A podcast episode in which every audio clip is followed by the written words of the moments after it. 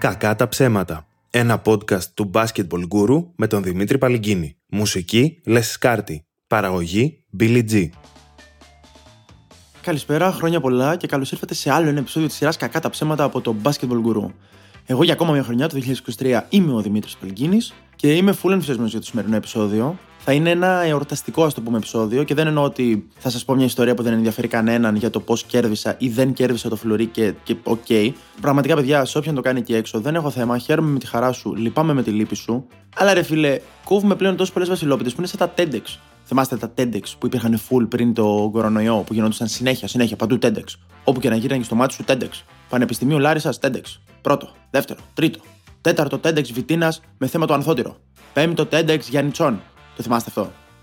Ήταν μια περίοδος που όχι παράγαμε περισσότερα TEDx από όσα μπορούσαμε να καταναλώσουμε. Ήταν μια περίοδος που για να μιλήσει σε TEDx αρκούσε, κυριολεκτικά αρκούσε, να μην έχεις κανονίσει κάτι εκείνη τη μέρα και να φοράς πουκάμισο.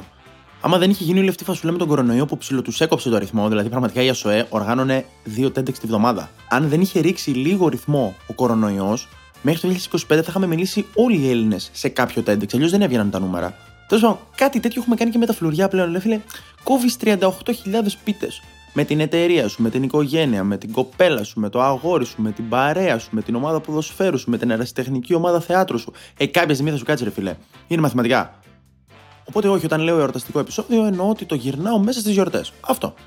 Λοιπόν, για να σας βάλω λίγο στα άβητα του podcast, αυτή τη στιγμή που ηχογραφώ, ένας μαν ή μία μάνισσα, δεν ξέρω, δεν έχω δει, υπέθεσα. Τέλος πάντων, κάποιο έξω από το σπίτι μου έχει αποφασίσει να πάρει ένα ένα Black and Decker, ξέρω ότι στο διάλο είναι αυτό που κάνει αυτό, και να κουπανάει και πλακάκια έξω από το σπίτι μου, τύπου «Α, ο Δημήτρης άφησε για τελευταία στιγμή να γυρίσει το podcast, μια χαρά, πάμε να του γαμίσουμε αυτό το μοναδικό σπαν μίας ώρας που έχει να το γυρίσει, τέλεια». Οπότε αυτή τη στιγμή ηχογραφώ και δεν ξέρω αν θα μπορούμε να κρατήσουμε το τελικό προϊόν ήχου που θα βγει, γιατί επίσης δεν έχω ακουστικά να ακούσω αυτό που γράφω. Τύπου το γράφω, θυμάμαι ότι καλά τα είπα, πάω στο επόμενο. Συγγνώμη για όλη αυτή την απομυθοποίηση, ξέρετε, λένε μην γνωρίζεις από κοντά ποτέ τα είδωλά σου, ξέρω.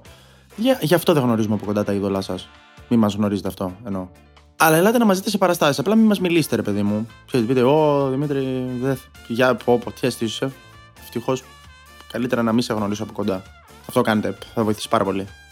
Τέλος πάντων, από επικαιρότητα δεν παίζουν πολλά πράγματα. Πήγε ο Χριστιανό Ρονάλντο σε μια σαουδαραβική ομάδα.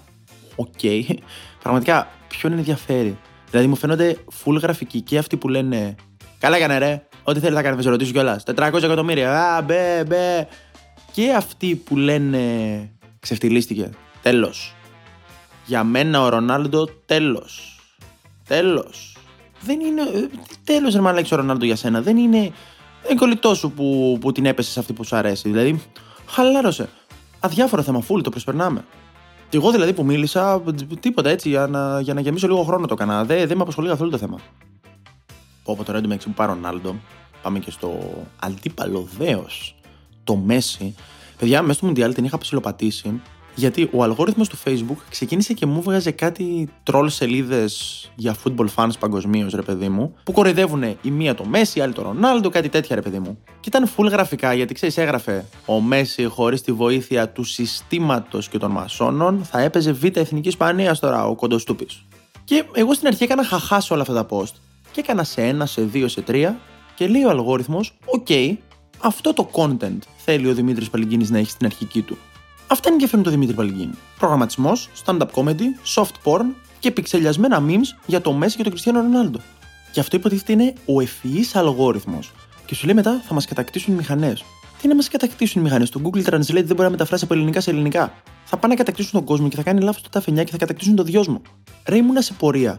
Ήταν ένας γνωστός μου σε πορεία και μου λέει το story. Και μου λέει στέλνει στο κολλητό μου μήνυμα. Στον κολλητό του και κολλητό μου κάνουμε. Από, από τον κολλητό έχουμε γνωριστεί. Του στέλνω μήνυμα, μαν πρόσκοπος έρχεσαι, παίζει παντού ασφαλίτες. Και το διορθώνει το ταφενιά σε ασφαλιστές.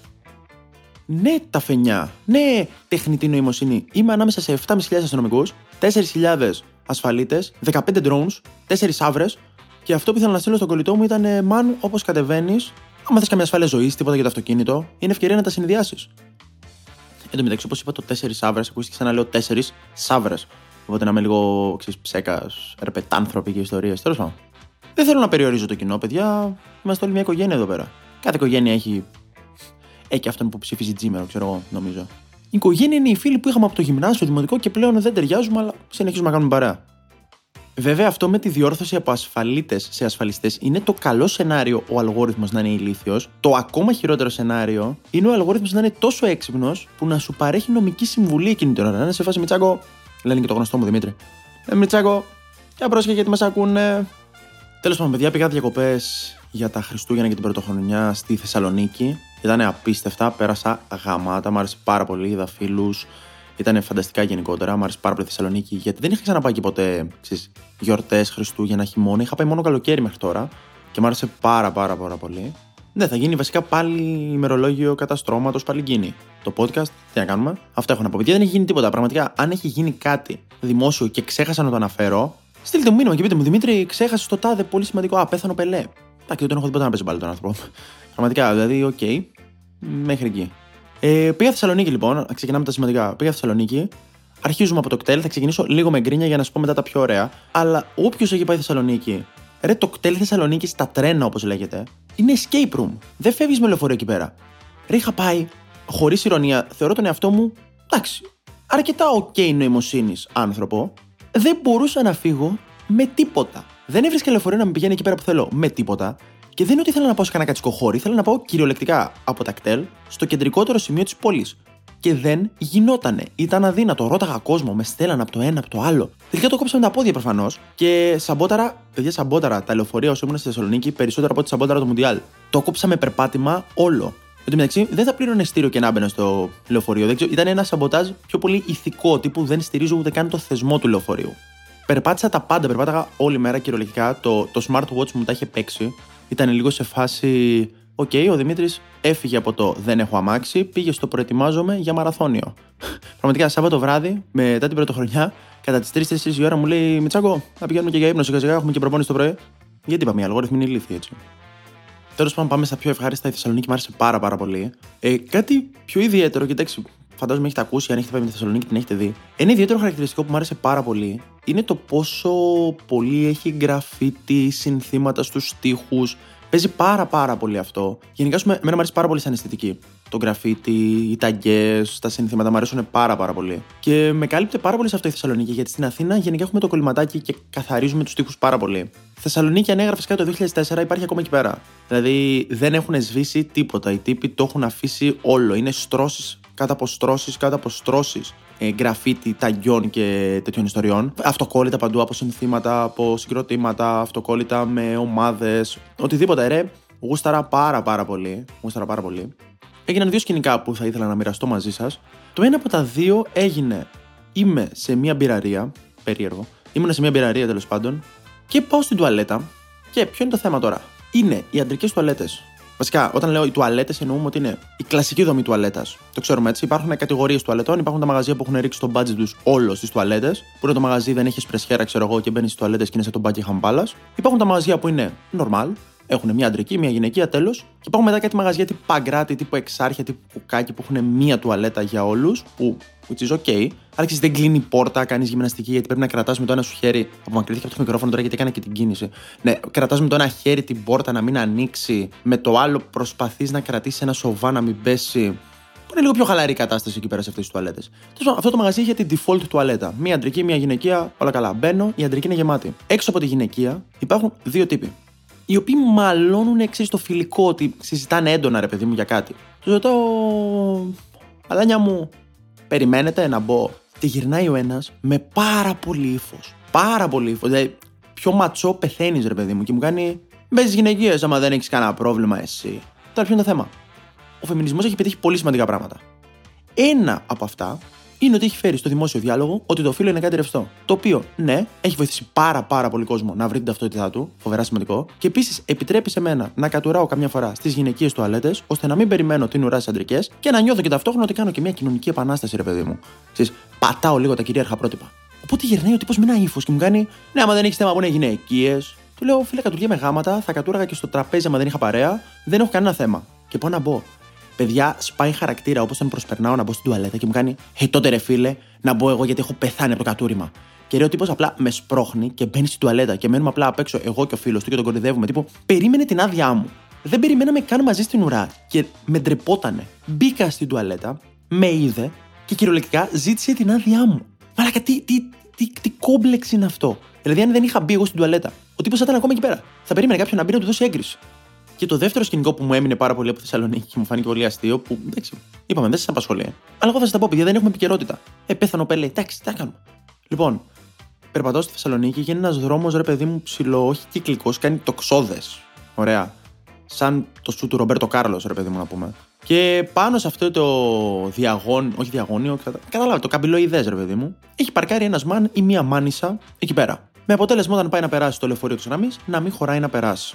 Μιλάμε το μεταξύ για ένα πολύ ιδιαίτερο σημείο, γιατί ο δρόμος, ο καμπυλοειδής, ήταν μικρός, αλλά ένωνε δύο τεράστιες κεντρικούς δρόμους, την Άγιο Δημήτριο και άλλον έναν, δεν θυμάμαι ποιον. Με αποτέλεσμα λοιπόν το λεωφορείο να κολλήσει εκεί πέρα για τουλάχιστον είκοσι λεπτά, γιατί εγώ έκατσα εκεί πέρα και έβλεπα, και από πίσω όλα τα αμάξια που θέλαν να περάσουν. Έχει γίνει ένα κομφούζιο χωρίς πραγματικά κανένα λόγο. Δηλαδή ο τύπος παίζει να ήταν και σε φάση, δηλαδή αυτό, αυτό μου φαίνεται αρχικά πολύ αστείο, να έχει πέσει η πόλη, να κορνάρουνε τριάντα πέντε άτομα, το μεταξύ κόρνα του λεωφορείου είναι ακραία δυνατή.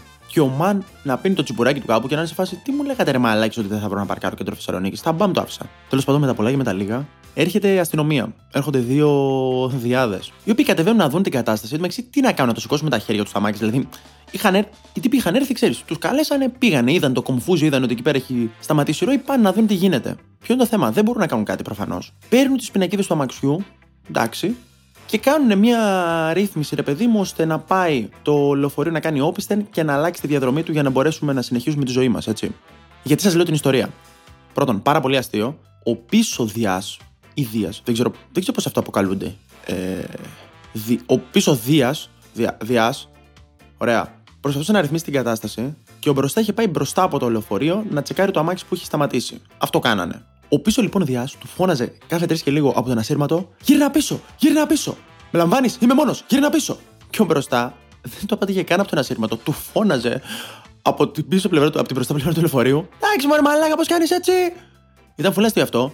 Τέλος πάντων, κάνει όπισθεν το λεωφορείο, δεν σας λέω για αυτό το λόγο. Μέχρι στιγμής η ιστορία ξέρω ότι δεν έχει μεγάλο payoff, θα ακολουθήστε με. Φεύγουν τα λεωφορεία, πάνε στη δουλειά τους, συνεχίζουμε τη ζωή μας. Και παιδιά, ο ένας από τους δύο διάδες ή διάδες πάει στο αμάξι. Το οποίο είναι εκεί πέρα. Μόνο το λεωφορείο είκοσι λεπτά. Το αμάξι είναι παρκαρισμένο, δεν ξέρω πόση ώρα. Βγάζει το γάντι και σκύβει με ύφος πουαρό. Ακουμπάει τη μηχανή και λέει: Είναι κρύα. Λείπει για ώρα. Ρε, ένιωθα λες και παίζω σε B-movie αστυνόμος Μπέκας. Ο τύπος εξιχνίασε έγκλημα. Πιστεύω ότι έχει δώσει και όνομα στο έγκλημα που εξιχνίασε. Μέχρι όταν έγινε αυτό, σκεφτόμουν πάρα πολύ τι θέλω να το πω στο podcast. Και λέω: Ωραία, λοιπόν, εδώ πέρα θα το κλείσεις με το όνομα του εγκλήματος. Και θα το βρεις.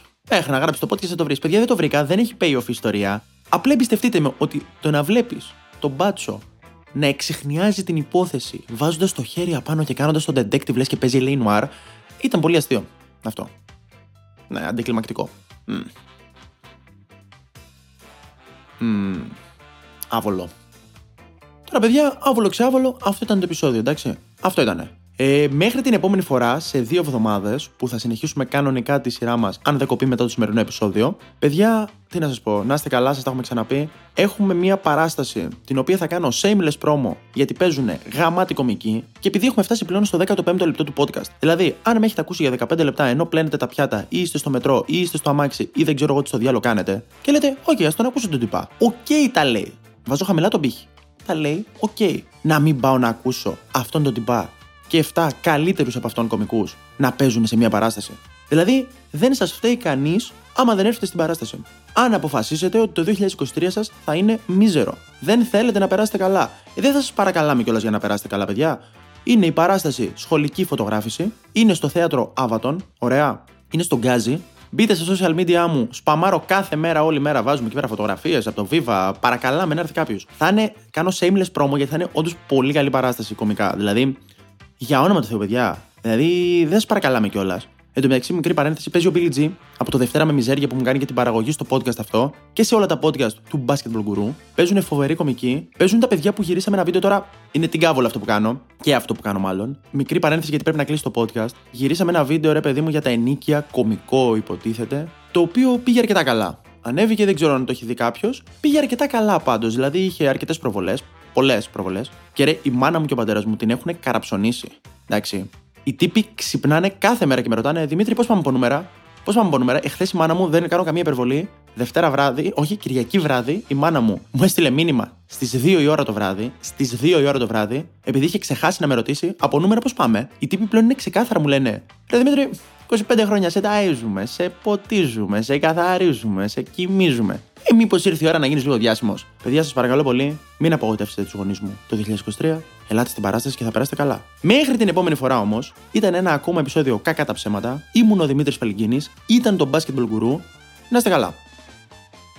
Ήταν το Κακά τα ψέματα. Ένα podcast από τον Basketball Guru με τον Δημήτρη Παλυγκίνη. Μουσική Les Scarty. Παραγωγή Billy G.